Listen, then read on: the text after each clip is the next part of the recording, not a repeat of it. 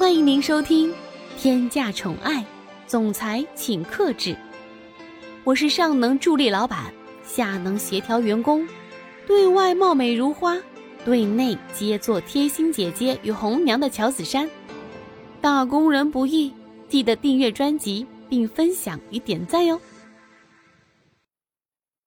第五十四章：没有能力。一瞬间，两个人的脸上都多出了一个十分鲜红的巴掌印。蒋母看到了这样的场景，之前所有的唯唯诺诺，在这一刻全部都消失不见了。蒋母立马来到自己孩子的身边，眼眶中带着泪水，嚷嚷着：“蒋风琴，你在干什么？有什么话不能够好好说吗？为什么非要这个样子呢？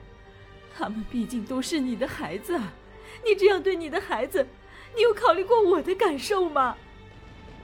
蒋风奇现在也是什么事情都不顾了，直接伸出手，怒不可遏的说道。就是因为有你这个样子的母亲，才会造成这两个兄弟之间的战争。我教训他们之后，用不着你来插手，给我老实在旁边待着。说完了这句话，蒋风奇重新面对兄弟两个人，像一只老虎一样的说道：“你们不要以为你们之前做的那些破事儿，我什么都不知道。我告诉你，你们这一次已经触及到我的底线，我绝对不会轻易放过那个女人。”这一句话说出来之后。蒋泽流低下头，仅仅只是稍微的镇静了一下，就立马恢复了表情。蒋泽流在不停的反复告诉自己：“蒋泽流，你一定要冷静。那个女人是死是活，跟你完全没有任何关系。那个女人只不过是你用来对付蒋泽旭的。没有价值的人，就是需要抛弃的。”蒋泽旭则完全是另外一种想法。蒋泽旭在听到父亲说话的时候，最开始是完全没有波澜的，就像他自己说的那样，有实力的人真的什么都不用惧怕。所以蒋泽旭的心里已经想好了，今天回去的时候就把家里里三层外三层的包起来，让父亲的人根本不可能进去。但是事实证明了一件事情。姜还是老的辣，总是什么事情都想在前面。在蒋泽旭想到这一件事情之前，蒋风奇已经做好了安排。蒋风奇毕竟养了自己儿子这么长时间，他们心里到底是什么样的想法，他还是会知道的。所以蒋风奇冷哼了一声，说着：“哼，我知道你们现在心里的想法，我会让你们知道。”没有做好准备的事情，做完之后会有什么样子的后果？说完这句话，蒋风奇对着站在楼梯口的保镖做了一个手势，然后重新回到沙发上坐下来，让两个儿子也一起坐下，看看接下来会发生什么事情。虽然蒋泽流和蒋泽旭心里已经有十分不好的预感，但是现在也不好再多说什么，只能走一步看一步了。不一会儿，保镖从楼上带下来一个女人，这个女人脸上还蒙着眼罩，这让别人根本就看不清她最真实的面容。但是蒋泽流和蒋泽旭还是一眼就认出了这个女人就是苏千玉。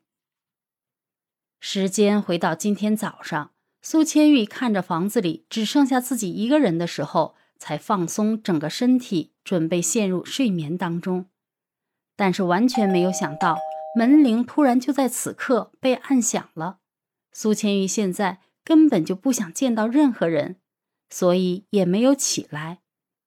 房子外面的那一群人看见没有任何人来开门，也不再多说什么，直接用脚踹开了房门。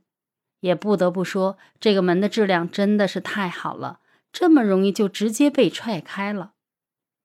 听见外面传来了一阵巨大的响声之后，苏千玉绝对不可能再假装睡着了，所以穿上衣服来到外面看一看，到底是谁有这么大的胆子踹开这个家的房门？毕竟这个家可是蒋泽旭的家。苏千玉来到客厅的时候，也没有忘记手上拿着一瓶防狼喷雾，到了重要的时候还是十分有用的。苏千玉心里想着，真是不知道蒋泽旭到底在商场惹怒了什么人，这样目中无人的直接踹开房门，这样的行为简直不可思议。苏千玉躲在楼上拐角的地方，只要那些人一走上楼，就可以不费吹灰之力的就将他们打败。果不其然，在那一群人刚刚来到拐角的位置的时候，苏千玉想都没想，直接拿出了防狼喷雾，往那群人的脸上喷，手上的那根棒球棍也是胡乱的挥着。那群人以为一个女人是不会有什么杀伤力的，但是没有想到。这哪是个女人，简直就是一个母老虎，完全不分青红皂白的做出一些事情。不得不说，苏千玉的战斗力也是十分强悍的，可以将好几个保镖全部都打趴在地上，足以说明苏千玉下手是有多么的狠。站在最后面的几个保镖看到前面的人全都被防狼喷雾熏得眼睛什么也看不见。所以，十分迅速的，立马上前捉住了苏千玉还在不停晃动的手，三两下就把他给制服了。虽然苏千玉也有过挣扎，只不过挣扎的力气对于保镖来说，简直就是小巫见大巫了。苏千玉忍着心里的惶恐不安的询问着：“你们到底是谁？为什么会来这里？我跟你们有什么仇？”难道，难道你们是叶家派来的？可是，我我明明和叶家已经断绝关系了呀！保镖大发慈悲的说：“我们是谁，你根本就不用知道，你只需要跟着我们一起走就可以了。放心，不会伤害你的。除非是苏千玉的智商被狗吃了，才会相信这种鬼话。这话怎么说都是难以让人信服的。”更别说现在还是擒拿的手势，怎么可能会相信呢？苏千玉眼看着完全挣扎不过，十分没好气的说道：“你以为我会相信你们说的话吗？你们赶紧放开我，要不然这样，我帮你们告诉蒋泽旭，你们要是真的有什么仇怨，你们直接找他就可以了。”亲爱的小耳朵们。本集已为您播讲完毕，记得订阅与分享哦，下集更精彩。